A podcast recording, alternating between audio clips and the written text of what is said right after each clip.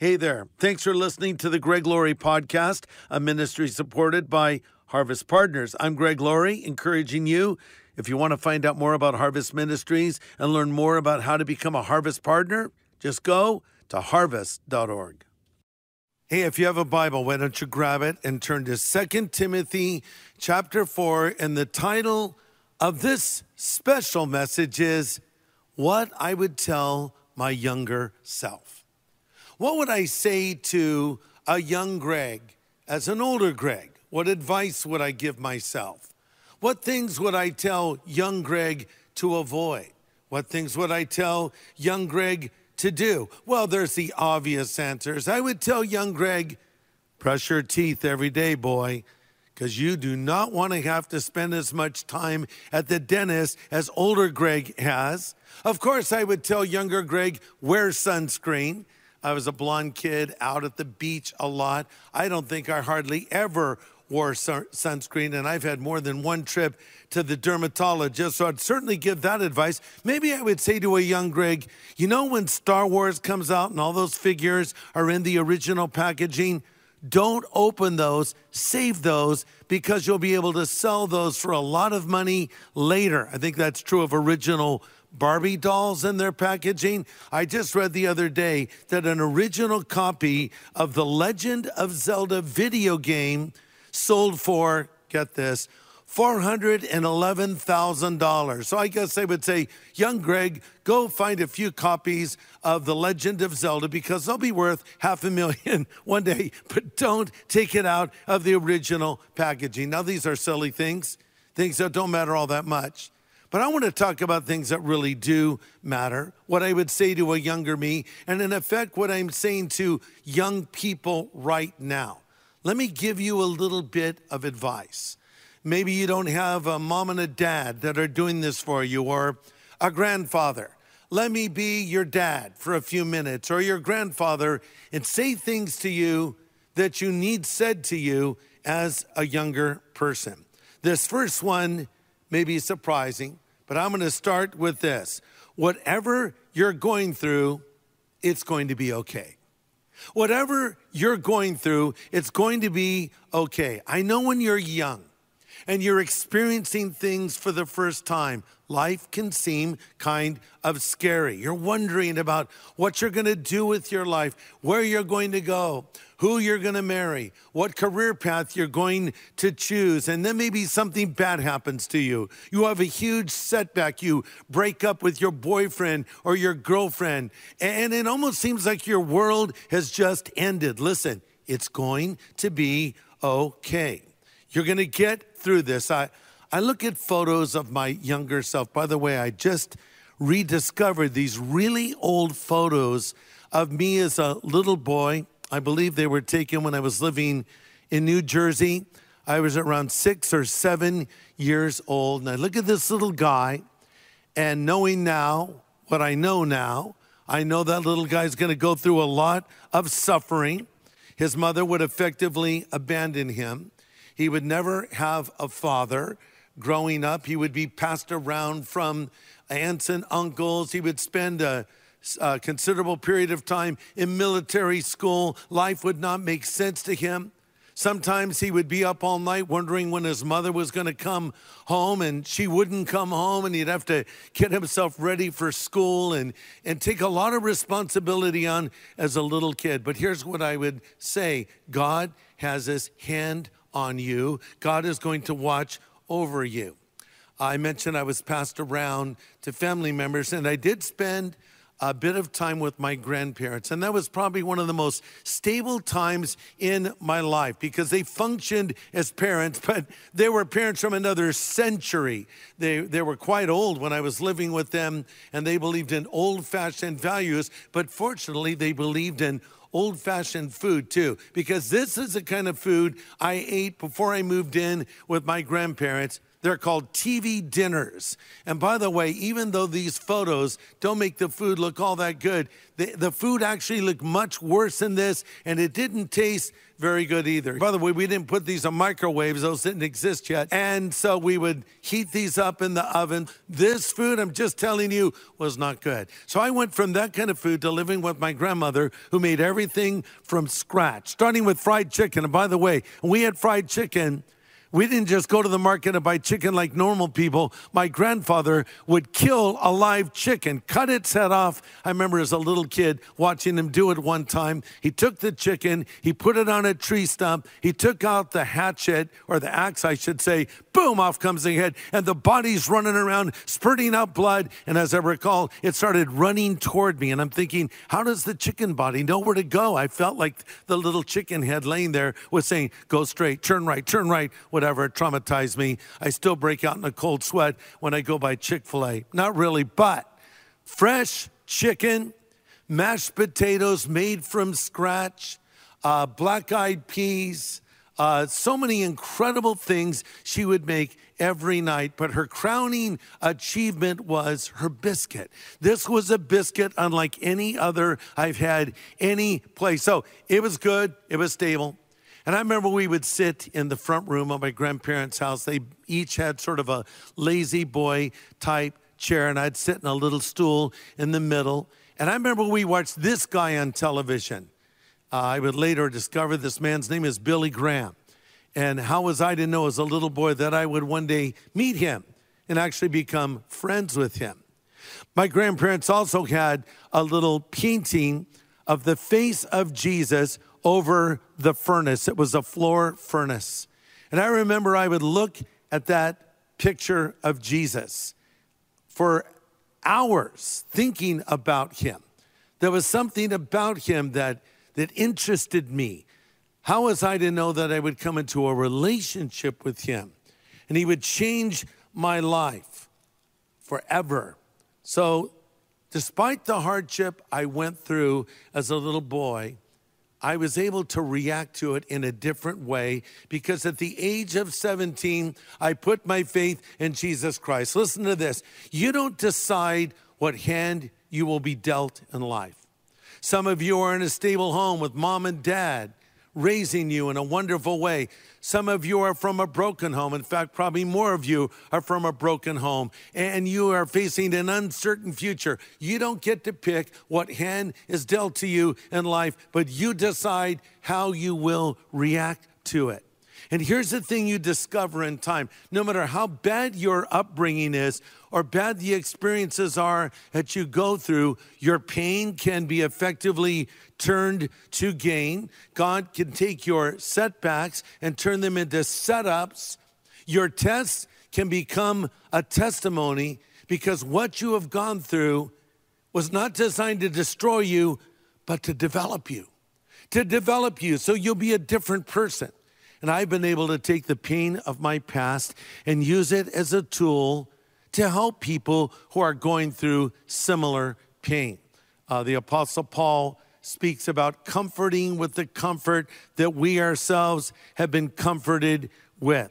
So maybe a young person is watching this right now, and you're filled with anxiety and stress. I read just the other day that the majority of Gen Z has high levels of anxiety and stress. Let me say something to my younger viewers right now. I know it's harder for you than it was for us when we were growing up. I know older people will say things like, when I was a child, it was so much harder. No, it's harder for you guys.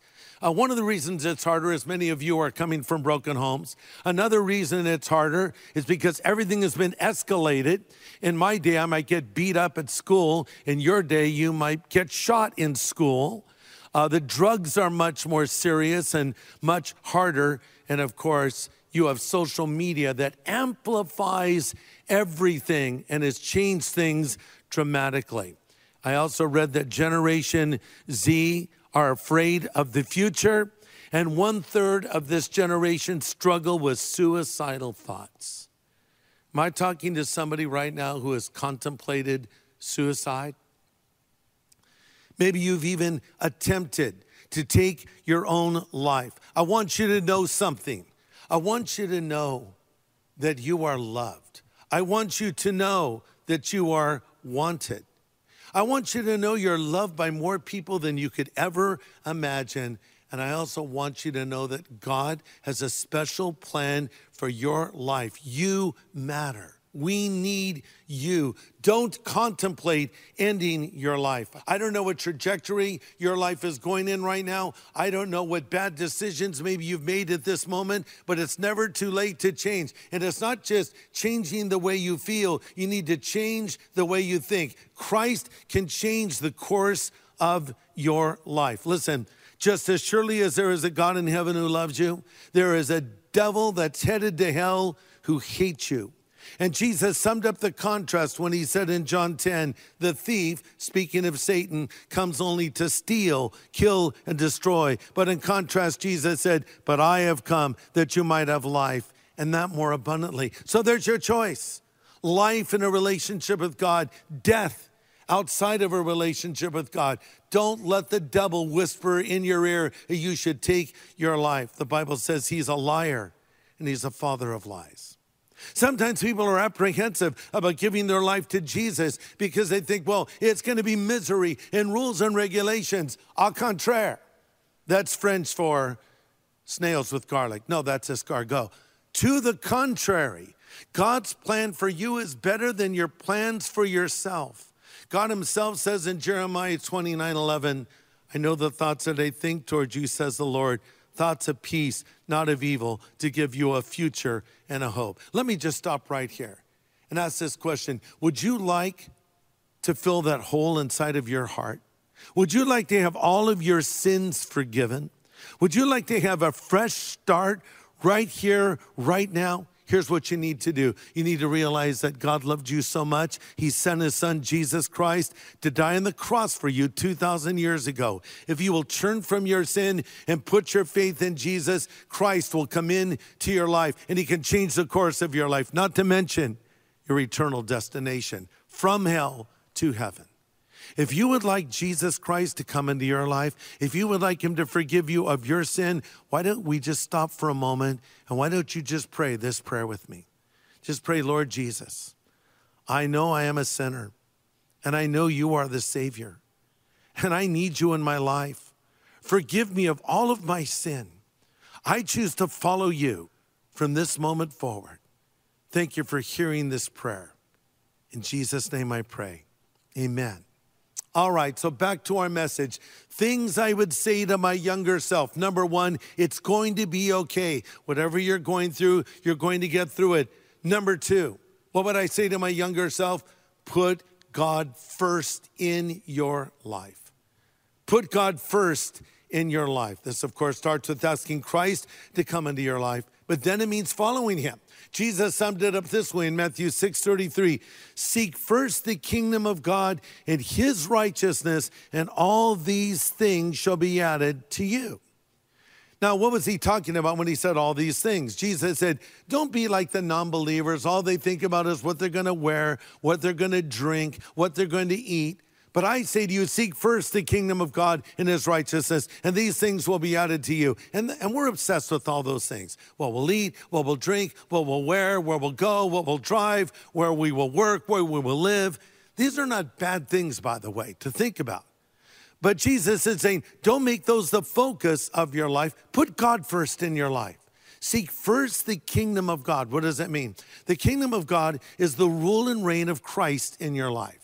See, one day we'll go to heaven and enter into the kingdom of God, and the kingdom of God will come to earth. But also, when the Bible tells us to seek it first, it means just put Jesus first. Think about God's will when you make those decisions. Don't put money first. Don't put career first. Don't put politics first.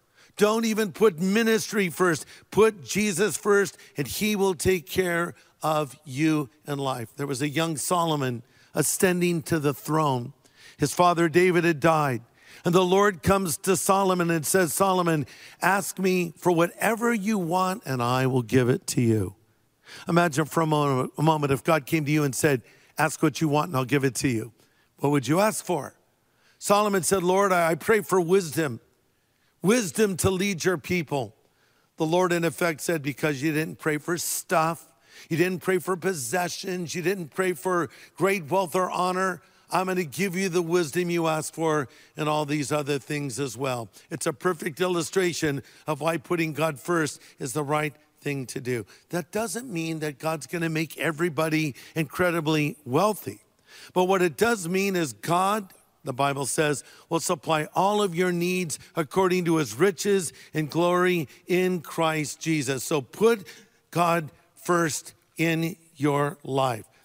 What is the will of God, you might ask, about this thing I'm about to do? How do you know the will of God? Answer, by reading the Word of God. He'll reveal his will to you in Scripture. Understand this, why are you in this earth? And this answers a big question. The question of, why am I here? What is the meaning of my life? Here's the answer. The meaning of your life, you are here to bring glory to God, not to bring glory to yourself. Isaiah 43:7, God says, everyone who is called by my name, whom I created for my glory. That's why you're here. So know this, God wants to speak to you. God wants to fill you with this Holy Spirit each and every day. Put God first in your life and the rest will be blessed. Here's point number 3. What would I say to my younger self? I would say, young Greg, read the Bible every day. And I pretty much followed that advice, thankfully. And I hope many of you are following it as well. Because sometimes I think Christians, as they grow in their faith, think, well, I don't need to read the Bible as much as I used to. No, listen, you need to read the Bible every single day. You should start the day with it. You should end the day with it. In Psalm 1, it says, happy is the man or the woman who doesn't walk in the counsel of the ungodly or stand in the way of sinners or sit in the seat of the scornful. Listen, his delight is in the word of the Lord, and in it does he meditate day and night. Then it goes on to say, he'll be like a tree planted by the rivers of water. His leaf shall not wither, and whatsoever he does shall prosper. Happy is that man. You want to be a happy man? You want to be a happy woman? Read the Word of God. It says meditate in it. In Eastern meditation, one seeks to empty their mind. In biblical meditation, one fills their mind with the Word of God. This is how you're going to grow spiritually. This is how you will be able to resist temptation. We're told in the Psalms, how shall a young man cleanse his way? Answer, by listening to what the Word of God says. So you need to read the Bible every day because Scripture says, study to show yourself approved unto God, a workman that does not need to be ashamed, rightly dividing the word of truth. Listen to this. Success or failure in the Christian life depends on how much of the Bible you get into your life on a regular basis and how obedient you are to it. I'm going to repeat that. Success or failure in the Christian life depends on how much of the Word of God you get into your life on a regular basis and how obedient you are to it. So read the Word, treasure the Word, memorize the Word. I've never met a strong Christian who is not full of Scripture. Here's the fourth thing I would say to a younger me. Stop worrying and start praying. I know we all have things we worry about in life, but I'm reminded of the words of the Apostle Paul in Philippians 4 when he says, don't worry about anything, pray about everything, tell God what you need, thank him for all he has done.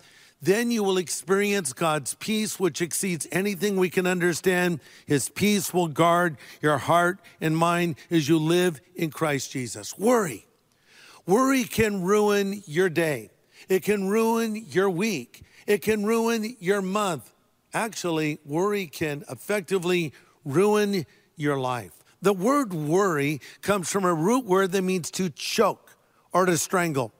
A number of years ago, my grandkids would like to come up and choke me from behind. They thought that was very cute and fun, and it was okay. They were very small. They weren't hurting me. And so they would come over and say, Papa, can we choke you? Well, as they've gotten older, if I let them do that now, I might die. So we can't play that game anymore, but that's what worry does. It chokes you out. Listen to this. When you worry about the future, you cripple yourself in the present. Worry does not empty tomorrow of its sorrow. It empties today of its strength. I mean, even when things are going well, oh, it's a good day. Nothing's going wrong. And then you start worrying, what's going to go wrong? Something's going to go wrong. I just know it. What's that all about? That cannot be helpful.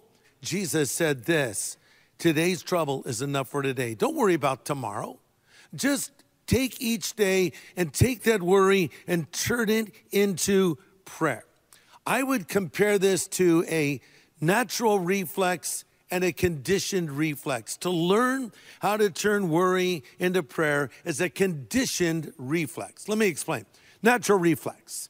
You don't have to teach this. If even a little child touches a hot stove, they pull their hand back, right? Because they know that's hot. They know they should not touch that. That's a natural reflex. But then there's a conditioned reflex. This is something I'm taught to do. I have a granddaughter named Allie. She has swim meets on Saturdays. And before the meet begins, they have someone sing the national anthem. What does everyone do? We stand.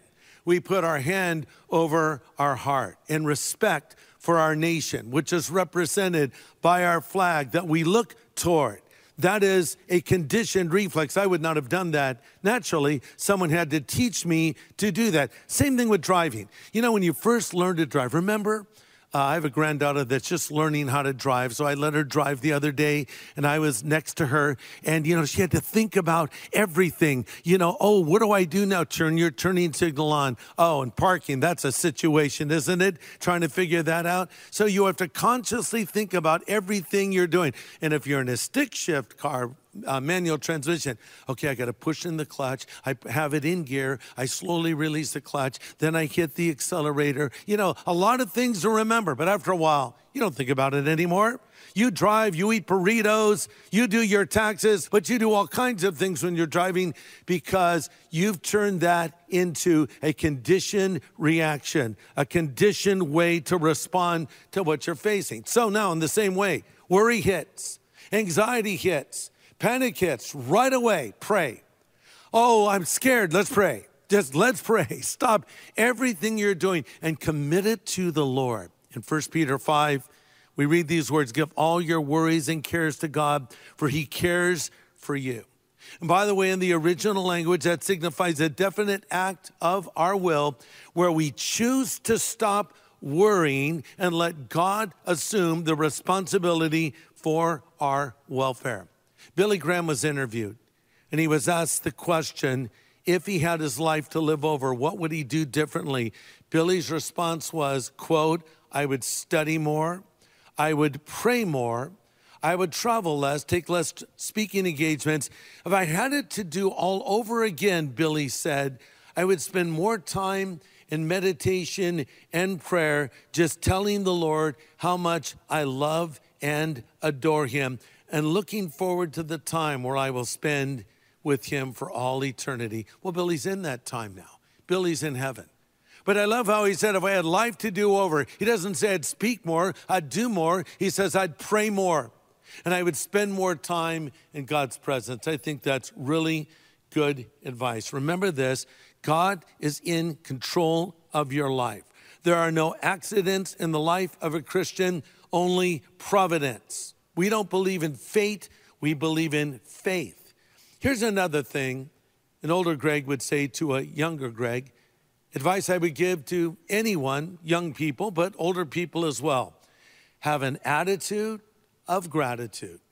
Have an attitude of gratitude. Back to the verse I quoted in Philippians 4, thank God for all he has done. Then you will experience God's peace, which exceeds anything we can understand. Listen, there are things in life that happen to us that make no sense, inexplicable things. Yes, it is true, bad things happen to good people. Sometimes bad things even happen to godly people.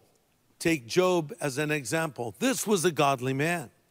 This man was so godly, the Lord was bragging on him in heaven. But the Lord allowed a series of calamities to befall his servant, And Job lost pretty much everything. He lost members of his family. He lost his possessions. He lost his health. And we read that Job gave thanks to God, not for what was happening, but despite what was happening, Job gave thanks to the Lord. And so we should have an attitude of gratitude. We say, Lord, I don't know why this is happening, but I am rejoicing that you're still on the throne. And I'm going to give thanks to you because you are good and you are in control of my life. So spend less time complaining and spend more time rejoicing. You'll feel better if you do. Here's another piece of advice an older me would give to a younger me, or that I would give to any person, especially a young person. Live with honesty and integrity. Live with honesty and integrity. What is integrity? Integrity is what you are in the dark when nobody is watching you. And I bring this up because, you know, there are people in life that cheat and they lie and they steal and they cut corners and they seem to get away with it. And you say, well, why shouldn't I do that? Why should I play by the rules? They don't play by the rules. And look, they got that job because they lied on their resume. Or they got that job to build that building, even though they cut corners and didn't pull the proper permits. Or look, that person cheated on their spouse and they got away with it. And I've been faithful to my spouse. And why shouldn't I do what they do? Because in the end, all these people are going to reap what they sow. The Bible says, don't be deceived. God is not mocked. Whatsoever a man sows, that will he also reap. Listen, the longer I live, the more impressed I am with character over charisma. I've seen a lot of preachers with dynamic personalities flame out because they did not seek to maintain honesty and integrity. Psalm 101 verse 2 says, I'm careful to live a blameless life. I will lead a life of integrity in my own home. Then Psalm 119:1 says, joyful people are people of integrity. The great evangelist D.L. Moody once said, if I take care of my character, God will take care of my reputation.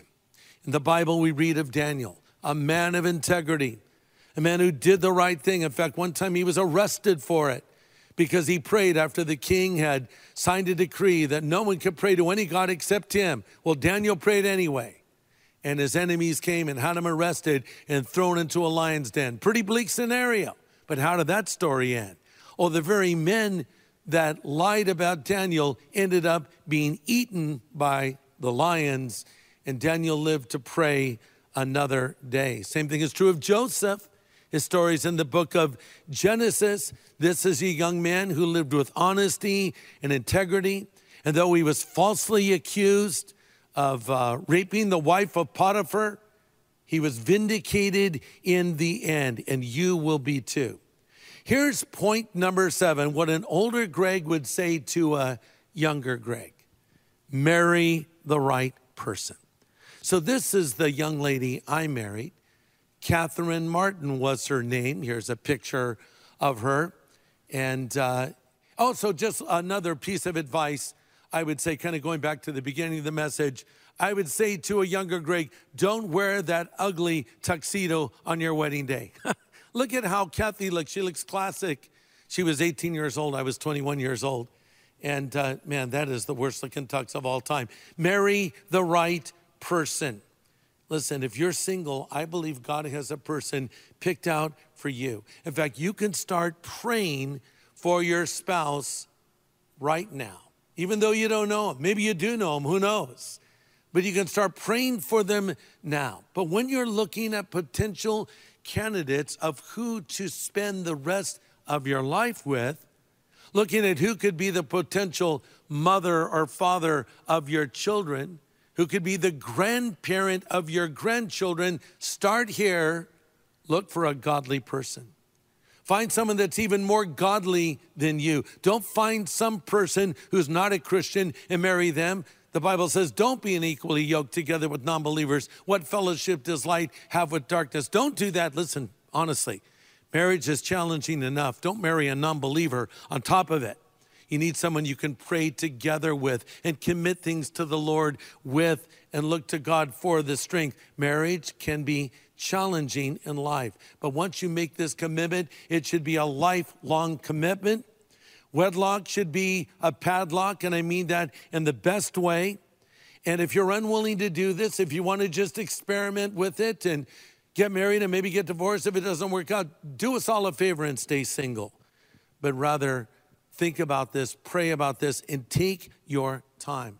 The Bible says love is patient. Some people want to rush into marriage. Oh, we have to get married immediately. No, get to know one another. The Bible says many waters cannot quench love, neither can floods drown it. If your love for that man or that woman is a real love, it will stand the test of time. I heard this great advice that was given to me by a friend of mine named Cliff Barrows. He said, there are 8 words you should be willing to say to your spouse every day. 8 words. Here they are. Say, I'm sorry, please forgive me, and I love you. I'm sorry, please forgive me, and I love you. And I would add these words as well. It was my fault. You have to mean the words when you say them. I'm sorry, please forgive me. I love you. And it was my fault. Here's what the Bible says. Wives are to respect their husbands. Husbands are to love their wife as Christ loves the church. Make the right decision and marry the right person. Here's point number 8. What an older Greg would say to a younger Greg. Tell those you love that you love them. Tell the people you love that you love them. Don't wait. Don't say, well, they know. I'm sure they know. But it never hurts to have someone say, I love you. They can't read your mind. Say it. Because there's going to come a moment when you're going to have a last conversation with someone you love. You may not realize it was your last conversation. That's why it's a good thing to end your conversation with, I love you. When the Lord called our son Christopher home 13 years ago, I know that he knew that I loved him, though I missed him desperately, though we were devastated by this horrific event. We always told him we loved him, and that's a very important thing to do. Don't wait to their funeral. They won't hear what happens at their funeral. Oh, I'll bring flowers then. No, bring your flowers now. Just stop what you're doing. Think about people you love, your parents, your children, your siblings, someone that's meant a lot to you. Send them a text, send them an email. Even better, write it on a card. You know why it's cool to write it on a card? Because they can keep it and they can pull it out. Just say, I just wanted to take a moment to say, I appreciate you and I love you. Thank you for all that you've done for me. Number 9, keep short accounts and forgive. Listen to this. People are going to disappoint you in life. Even people you love, they're going to let you down. They're going to say something that hurts you. Something's going to happen. You'll feel that you've been betrayed. Maybe you have been betrayed.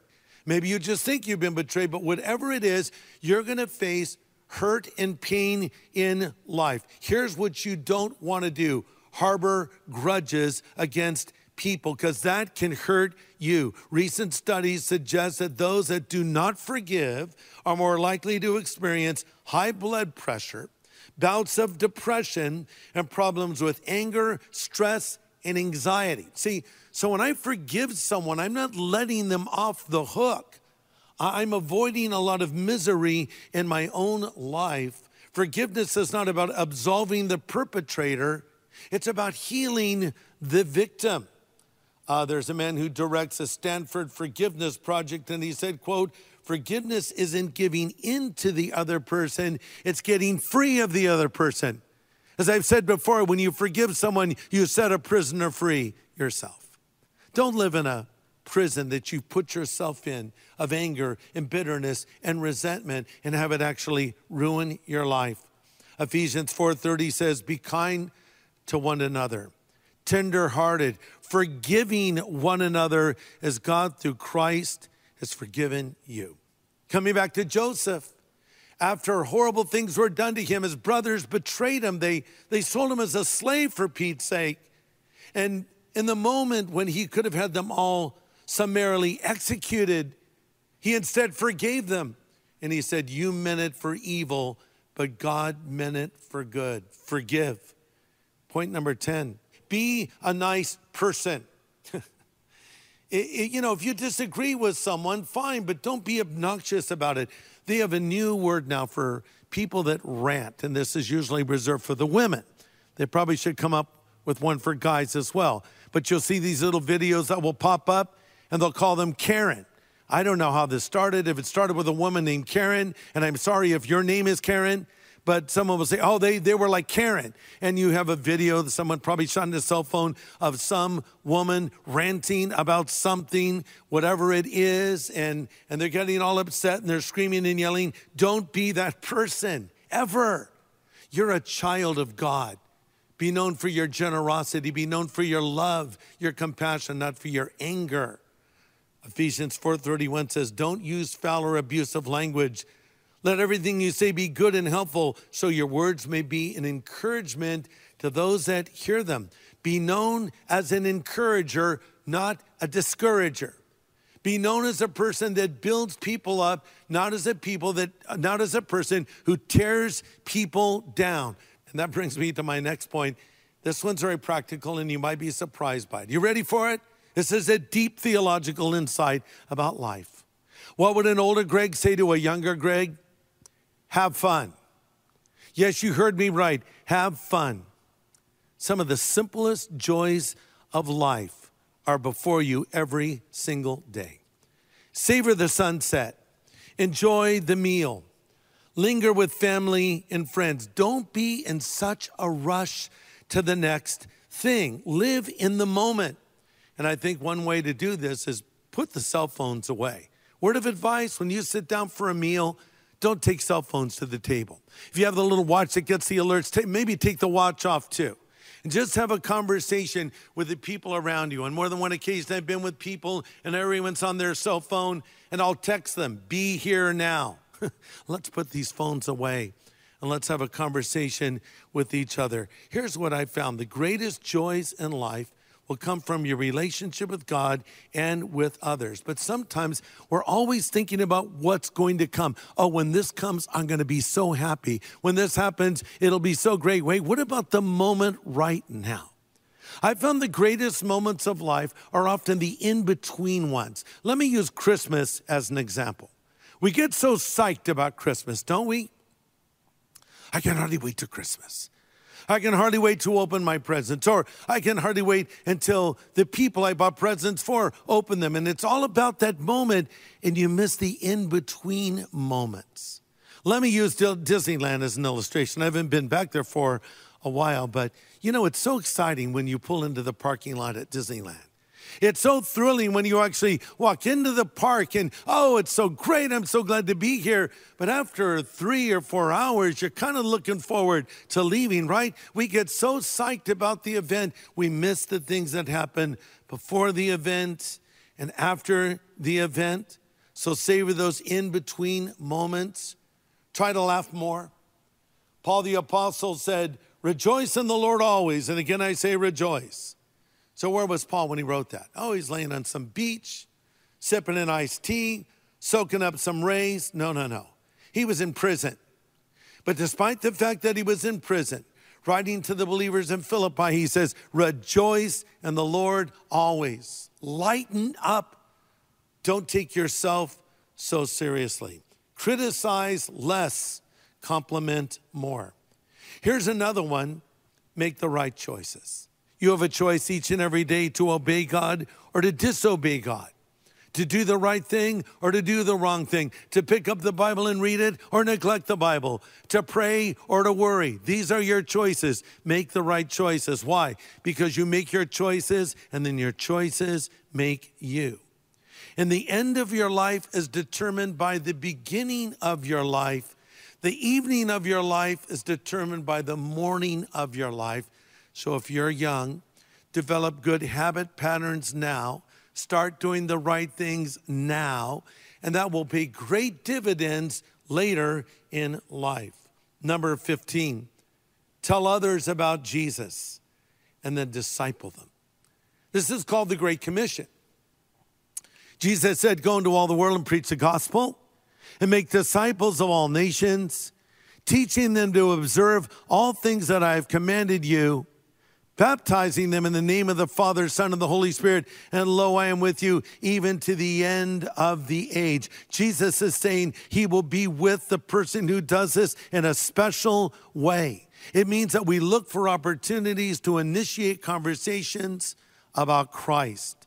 To the best of our ability, we seek to lead people to the Lord, and then we disciple them. You say, what does that even mean? It means you take them under your wing, and you help them get up on their feet spiritually. Here's why discipling a new believer is important for the new believer as well as for the old believer. The older believer stabilizes the younger believer, and the younger believer energizes the older believer. So, you know, when you've been going to church for 10, 15, 20 years, I don't know what you do after this service, but maybe you start critiquing things. Did you see what she was wearing? And oh man, can you believe how loud the music was? And that sermon seemed a little too long. You know, you kind of gripe and complain maybe. But let's say you have a brand new believer with you. They just accepted Christ 2 weeks ago. They're in that bloom of first love. I guarantee you're not going to be critiquing the sermon or critiquing the church, because the new believer will say, you know, the pastor said this, and I've never heard that before. And so you'll find yourself elaborating on it. Do you understand how that's helping you as well as it's helping them? But see, a lot of us don't do this. You know, we're not sharing the truth. We're hoarding the truth.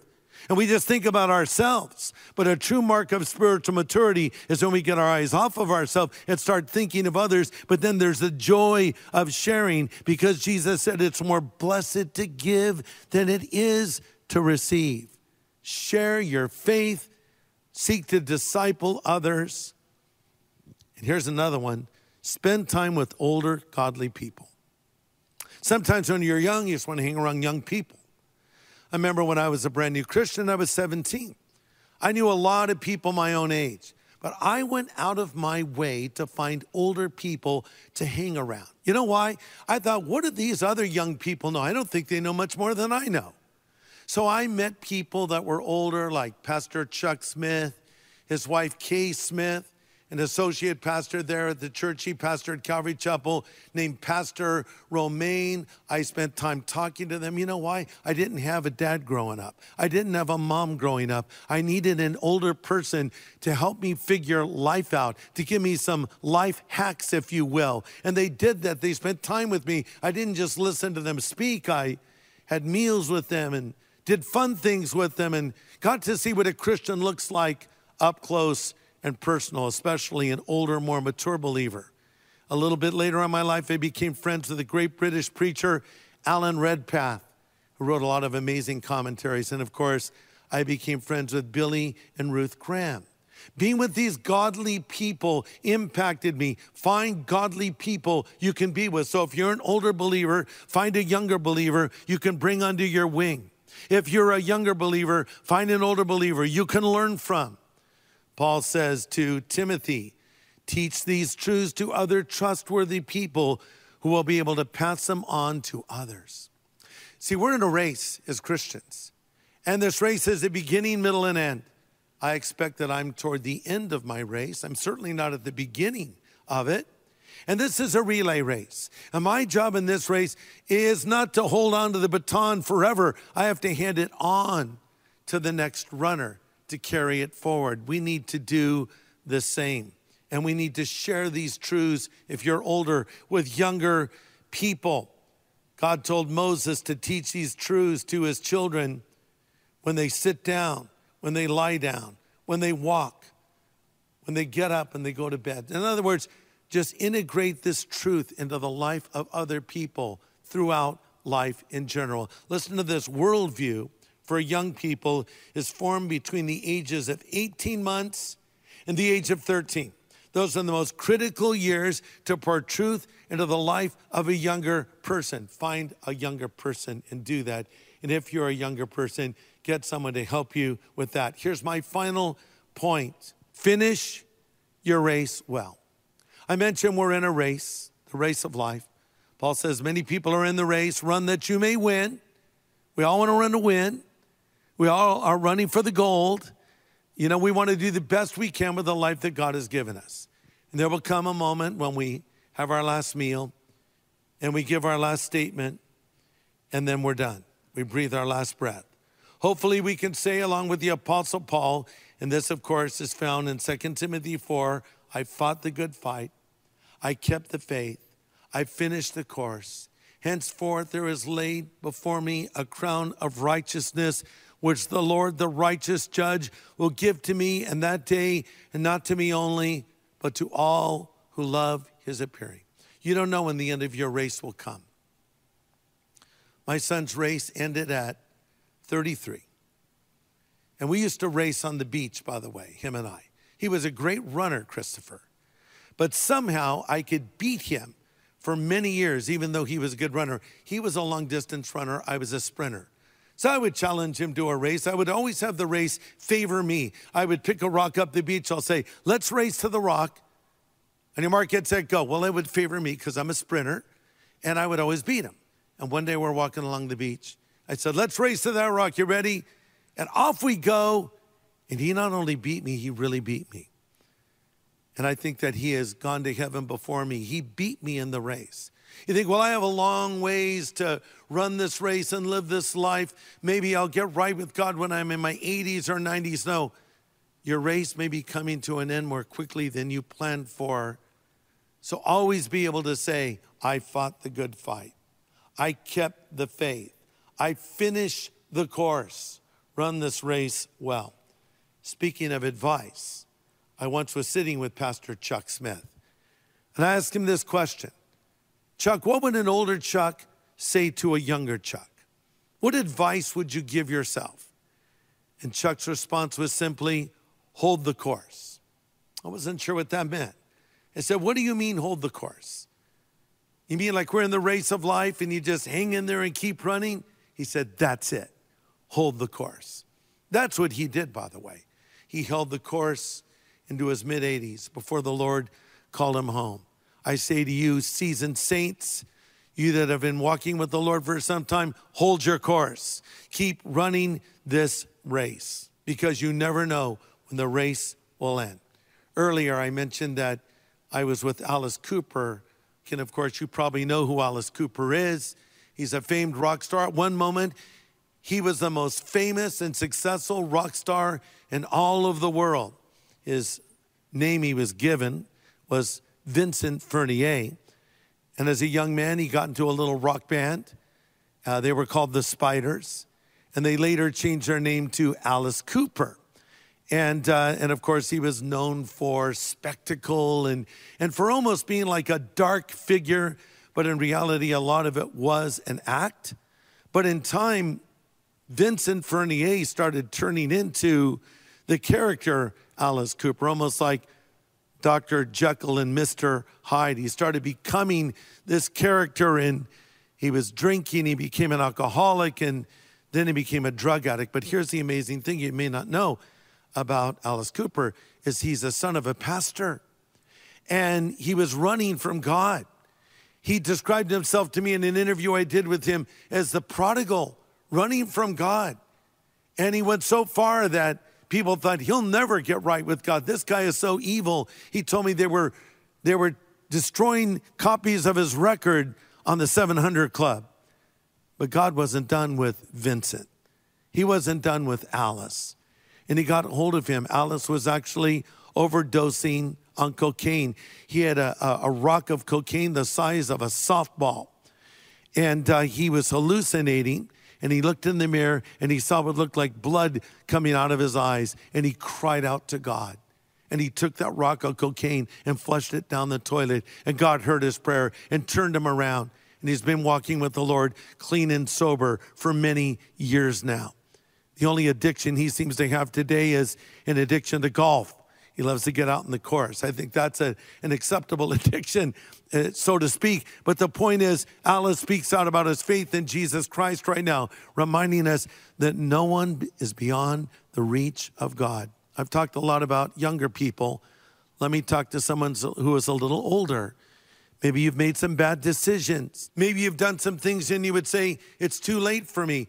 It's never too late for you. God can turn your life around. God can forgive you of your sin. God can refresh you and replenish you and revive you, but you must turn to him. Now, earlier in the program, I gave an opportunity for people to believe in Jesus Christ. Let me do an invitation of a different kind right now.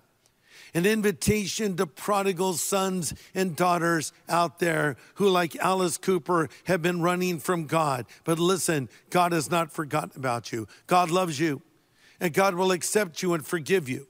We talk about the prodigal son. You remember that story in the Bible. A boy runs away from his father, ruins his life, loses everything that he has, comes back in shame, returning to his father. And Jesus, who told the story, the father, when he saw him at a distance, ran to him, threw his arms around him, and rejoiced and said, "This my son who was dead is alive again, and he who was lost is found." You wonder, how would God treat me if I returned to him? He would forgive you. Abraham Lincoln, after the end of the Civil War, was asked how they should treat the rebellious Southerners. And he said, treat them as if they had never left. The idea is God will treat you as if you have never left. He'll forgive you because on the cross, Jesus took your sin 2,000 years ago. He paid it in full. It wasn't a partial payment. It was a complete payment. And that's why he uttered the words, "It is finished. It is completed. It's done." You just need to come and say, "God, forgive me." Are you a prodigal son or daughter? Have you been running from God? Maybe it's time to return to him. I'm going to pray a simple prayer. And if you would like to recommit your life to Jesus Christ, you can do it right here, right now. Let's pray. Pray these words. Lord Jesus, I have been a prodigal. I know it's right, but I've been running from you. But I'm so thankful you love me and you'll forgive me. Lord, I return to you now. I recommit my life to you now. I choose to follow you from this moment forward. Thank you for hearing my prayer and answering my prayer. In Jesus' name I ask this. Amen. Hey, everybody, thanks for listening to this podcast. To learn more about Harvest Ministries, follow this show and consider supporting it. Just go to harvest.org. And to find out how to know God personally, go to harvest.org and click on Know God.